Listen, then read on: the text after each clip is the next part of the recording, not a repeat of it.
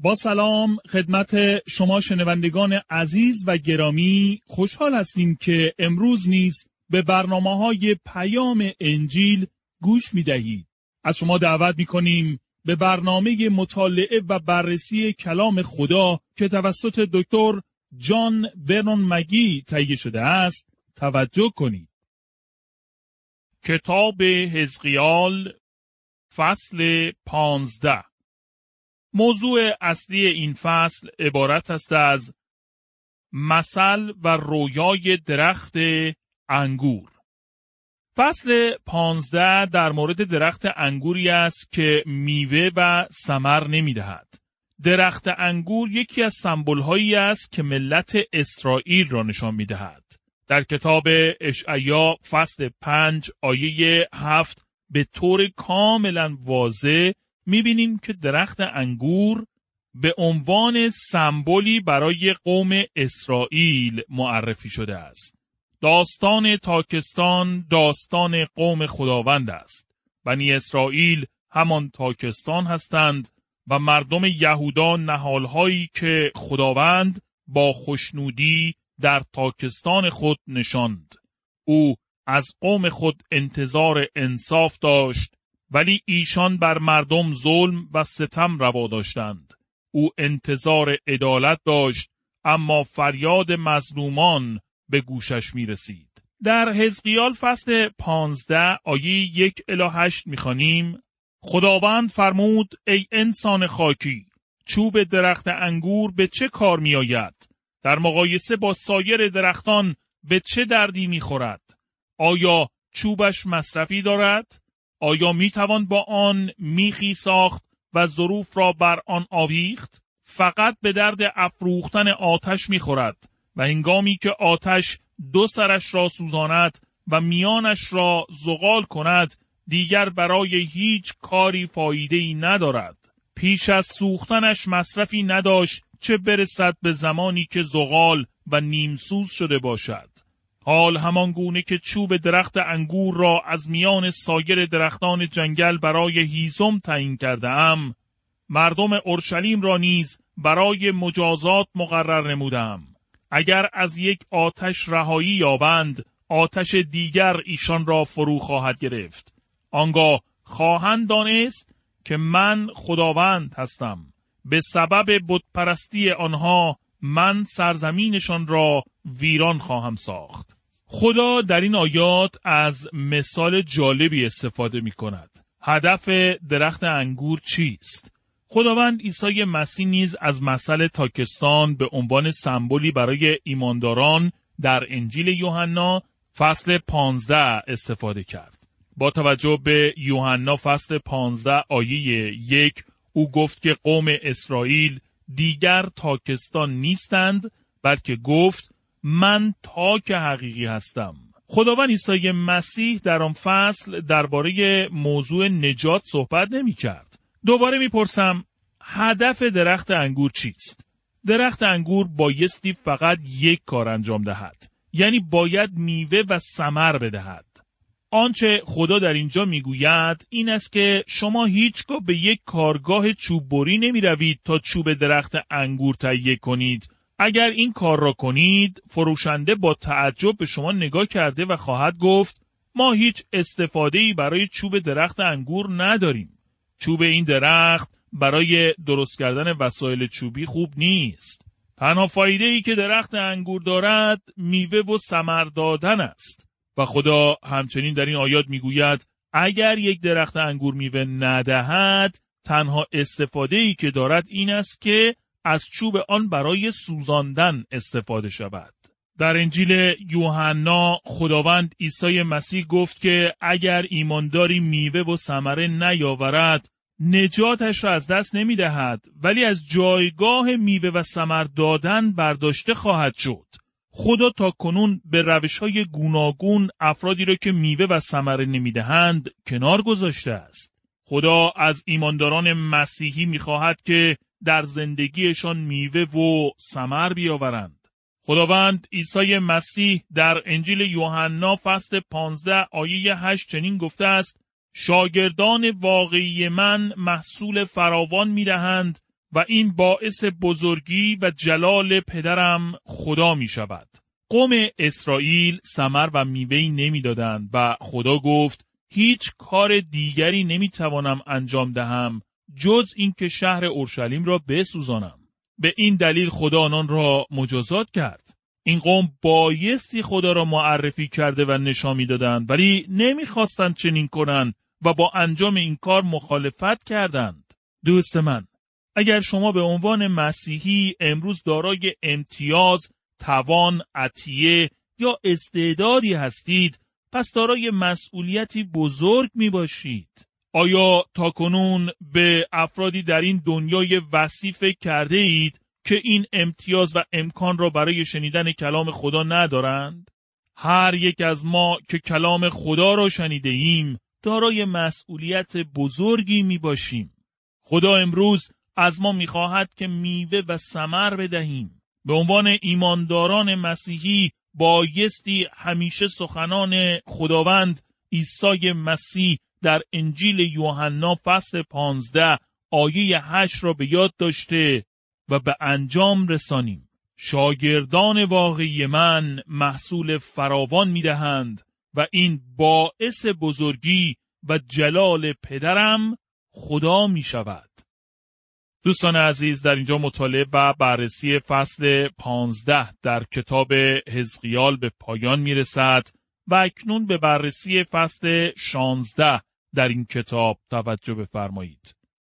کتاب حزقیال فصل شانزده موضوع اصلی این فصل عبارت است از اورشلیم مانند نوزاد ترک شده ای است که خدا او را به فرزندی قبول کرده است. در فصل شانزده مسئله دیگری را می‌بینیم یعنی مسئله یک نوزاد یتیم که کسی به او توجه نداشته و آلوده به کسافات در گوشه ترک شده بود و به نظر می رسید که هیچ کس نمی توانست برای او کاری انجام دهد. در حزقیال فصل 16 آیه یک می خانیم بار دیگر خداوند با من سخن گفت و فرمود حزقیال نمی‌گذارد این موضوع مهم را فراموش کنیم که او کلام خدا را اعلام می کند. ممکن است آن را نپذیریم ولی با این وجود هنوز کلام خدا است. حزقیال فصل 16 آیه دو می‌گوید ای انسان خاکی اورشلیم را از گناهان و اعمال کثیفش آگاه ساز. این نوزاد یتیم چه کسی است؟ این نوزاد کثیف و آلوده که ترک شده است کیست؟ این نوزاد نامشروع و ناخواسته کیست؟ این نوزاد شهر اورشلیم است. در اسقیال فصل 16 آیه 3 می‌خوانیم و به او از جانب من چنین بگو تو در سرزمین کنعان چشم به جهان گشودی پدرت اموری بود و مادرت هیتی این آیه در مورد ریشه و اصل قوم اسرائیل صحبت نمی کند. این آیه به ابراهیم و سارا اشاره نمی کند. در اینجا اصل و ریشه شهر اورشلیم مورد نظر می باشد. تاریخ اورشلیم می گوید که یک شهر اموری بوده است. در کتاب پیدایش فصل 15 آیه 16 چنین نوشته شده است آنها بعد از چهار نسل به این سرزمین باز خواهند گشت زیرا شرارت قوم اموری که در اینجا زندگی می کنند هنوز به اوج خود نرسیده است. اورشلیم همچنین یک شهر هیتی بود. هیتیان یک ملت بزرگ بودند و برای مدت زمانی آن سرزمین را در اختیار داشتند. و این سابقه تاریخی شهر اورشلیم است و نیازی نیست آن را پنهان سازیم. در حزقیال فصل 16 آیه 4 الی 5 می‌خوانیم وقتی به دنیا آمدی کسی اهمیت به تو نداد. نه نافت را برید نه تو را شست و نه در قنداق پیچید. هیچ کس کوچکترین توجهی به تو نداشت و دلش به حال تو نمیسوخت و کسی حاضر نبود از تو نگهداری کند. روزی که متولد شدی چون از تو کراهت داشتند تو را در بیابان انداختند و همانجا رهایت کردند. او مانند نوزادی نامشروع و ناخواسته بود که به دور انداخته شده، ترک شده و کسی به او اهمیت نداده و از او مراقبت نمی کرد. حزقیال فصل 16 آیه 6 الی 8 می‌گوید همان وقت از کنار تو عبور کردم و دیدم که در خونت می غلطی. پس به تو گفتم زنده بمان تو را همچون گیاه صحرا پرورش دادم و تو رشد کردی و دوشیزه ای زیبا شدی. سینه هایت برآمد و موهایت بلند شد اما اوریان بودی. مدتی بعد که از کنارت گذشتم به تو نگاه کردم.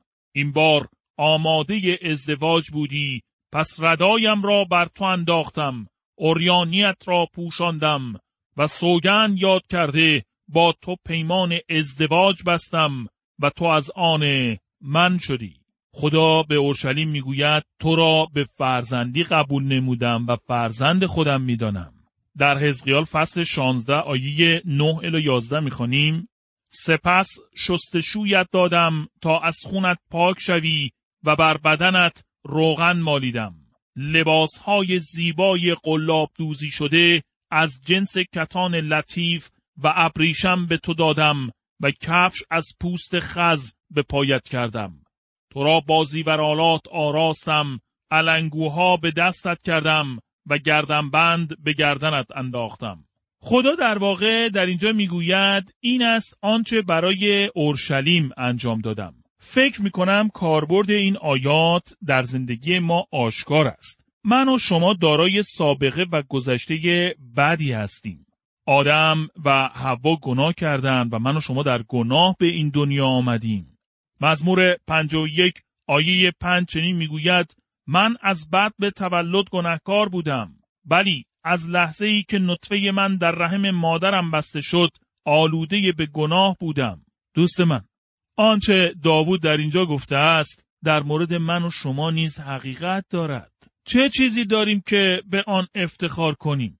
حتی اگر اجداد شما از یک خانواده بسیار عالی نیز بوده باشند هر یک از آنان گناهکارانی می باشند که فقط با فیض خدا امکان نجات برای ایشان فراهم بوده است همانطوری که امروز نیز برای ما گناهکاران فراهم می باشد اصل و ریشه ما چنین است. همه ما گناهکاریم و در خطاها و گناهانمان از نظر روحانی مرده بودیم. خدا برای اورشلیم چه کار می کند؟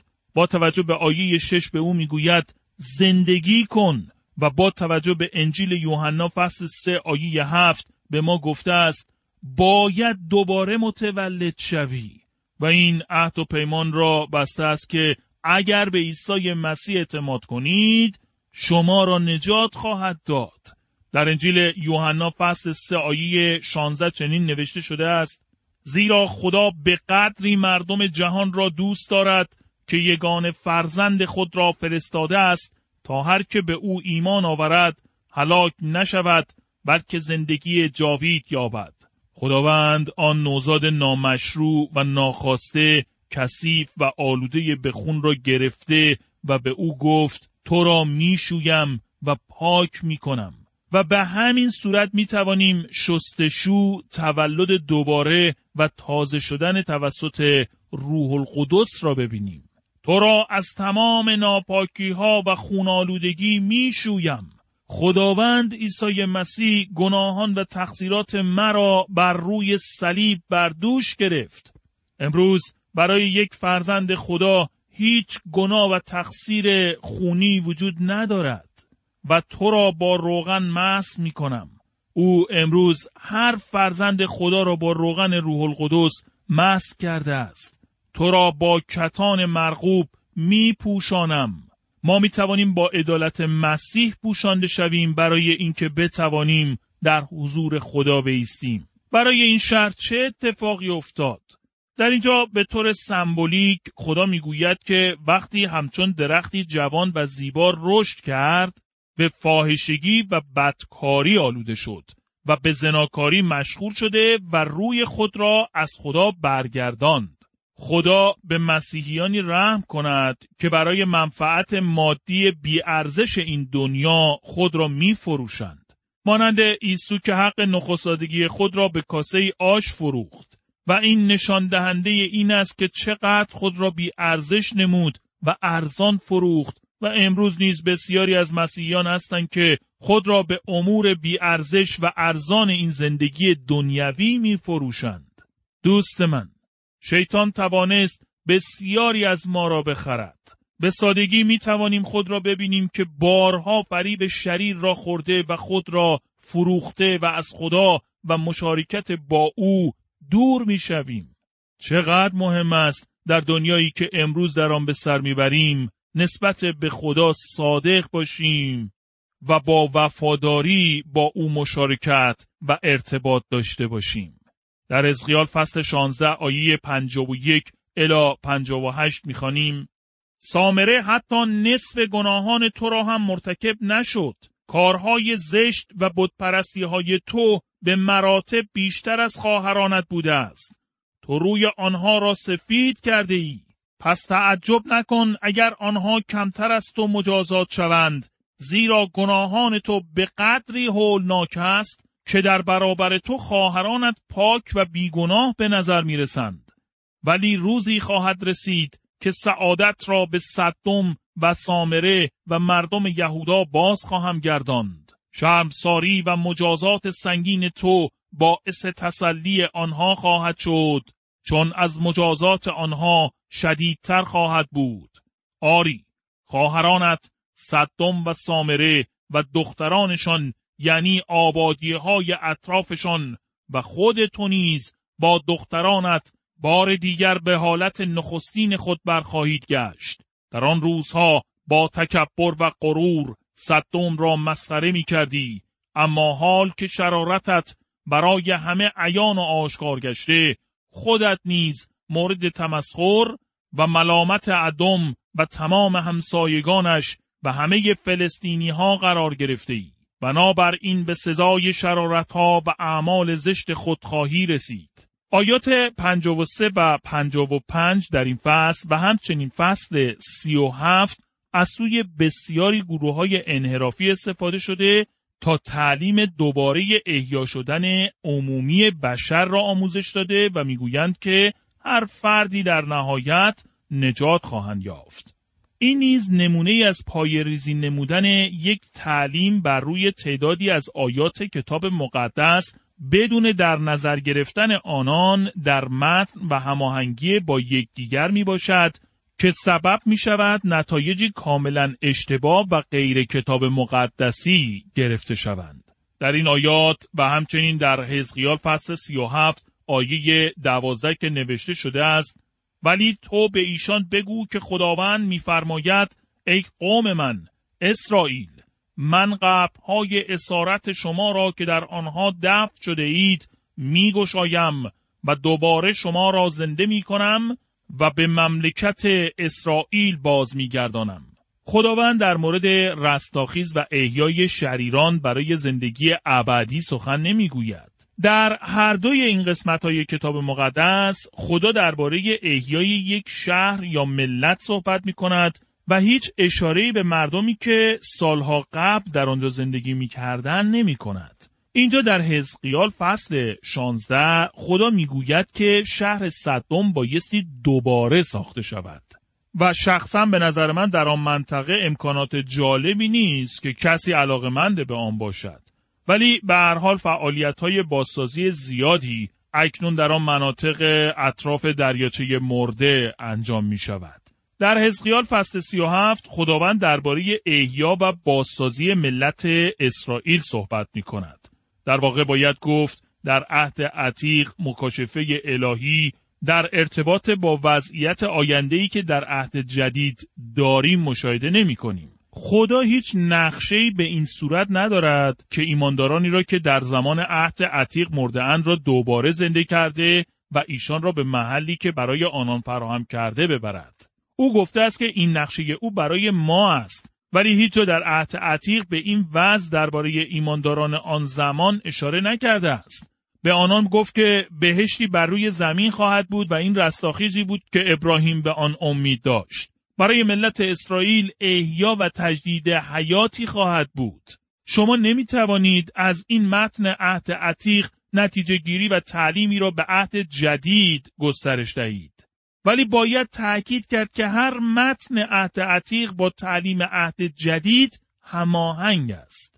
عهد جدید کاملا آشکار می سازد که یک رستاخیز از دو جنبه وجود دارد. یعنی رستاخیز نجات یافتگان و نیز رستاخیز افرادی که پس از اینکه از مردگان برخواستند گم شده و نجات نیافته هستند. بنابراین این آیات در کتاب حزقیال فقط مربوط به احیای قوم اسرائیل می باشد. باید آنها را در همان متن خودشان بررسی کنیم و از آنها برای نظریات گوناگون نتایج دیگری نگیریم. فصل 16 به شیوهی با شکوه به پایان می رسد. خدا عهد و پیمان خود را با قوم اسرائیل به انجام رسانده و وفاداری خیش را آشکار می سازد.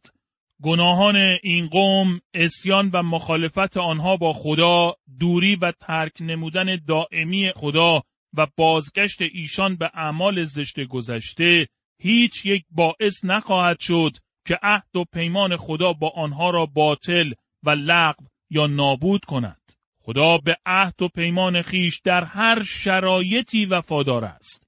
در ازغال فصل 16 آیه 59 الی 63 می‌خوانیم از آنجا که سوگن و وفاداریت را فراموش کردی و عهد مرا شکستی من نیز تو را مجازات خواهم نمود اما من عهدی را که در دوران جوانیت با تو بستم به یاد خواهم آورد و این بار عهد جاودانه با تو خواهم بست و تو با شرمساری اعمال زشتت را به یاد خواهی آورد و انگامی که خواهران بزرگ و کوچک یعنی سامره و صدوم را باز آورم و ایشان را دختران تو بگردانم تو بر ایشان حکرانی کنی از لطف و بزرگواری من خجل و شرمنده خواهی شد چون خودت میدانی که شایسته این لطف نبودی زیرا عهد مرا شکسته ای من بار دیگر عهد خود را با تو برقرار خواهم ساخت. تا بدانی که من خداوند هستم. من گناهانت را خواهم آمرزید و تو با به یاد آوردن آنها از خجالت و شرمساری دیگر دهان خود را نیز نخواهی گشود. خدا می‌گوید که نه تنها او به عهد و پیمان گذشته خود وفا خواهد نمود بلکه می‌خواهد پیمانی جدید با ایشان ببندد. متاسفانه این متنهای کتاب مقدس به درستی مورد مطالعه و بررسی قرار نمی‌گیرند. اگر به دقت به آنها توجه شود به طور واضح آشکار می گردد که خدا هنوز نیز یک هدف معین برای آینده قوم اسرائیل دارد و در مسیر تاریخ به سوی انجام آن هدف به پیش می رود. اراده و نقشه خدا همیشه همانطوری که گفته است به انجام می رسد و هیچ کس نمی تواند مانع آن شود. خدا همیشه در مسیر تاریخ پیروز نهایی است چون او خدایی قادر و متعال است و برتر از هر موجودی می باشد. شنوندگان عزیز در اینجا وقت برنامه امروز ما به پایان می رسد. از شما دعوت می کنیم در برنامه آینده نیز به مطالعه و بررسی کلام خدا توجه کنید.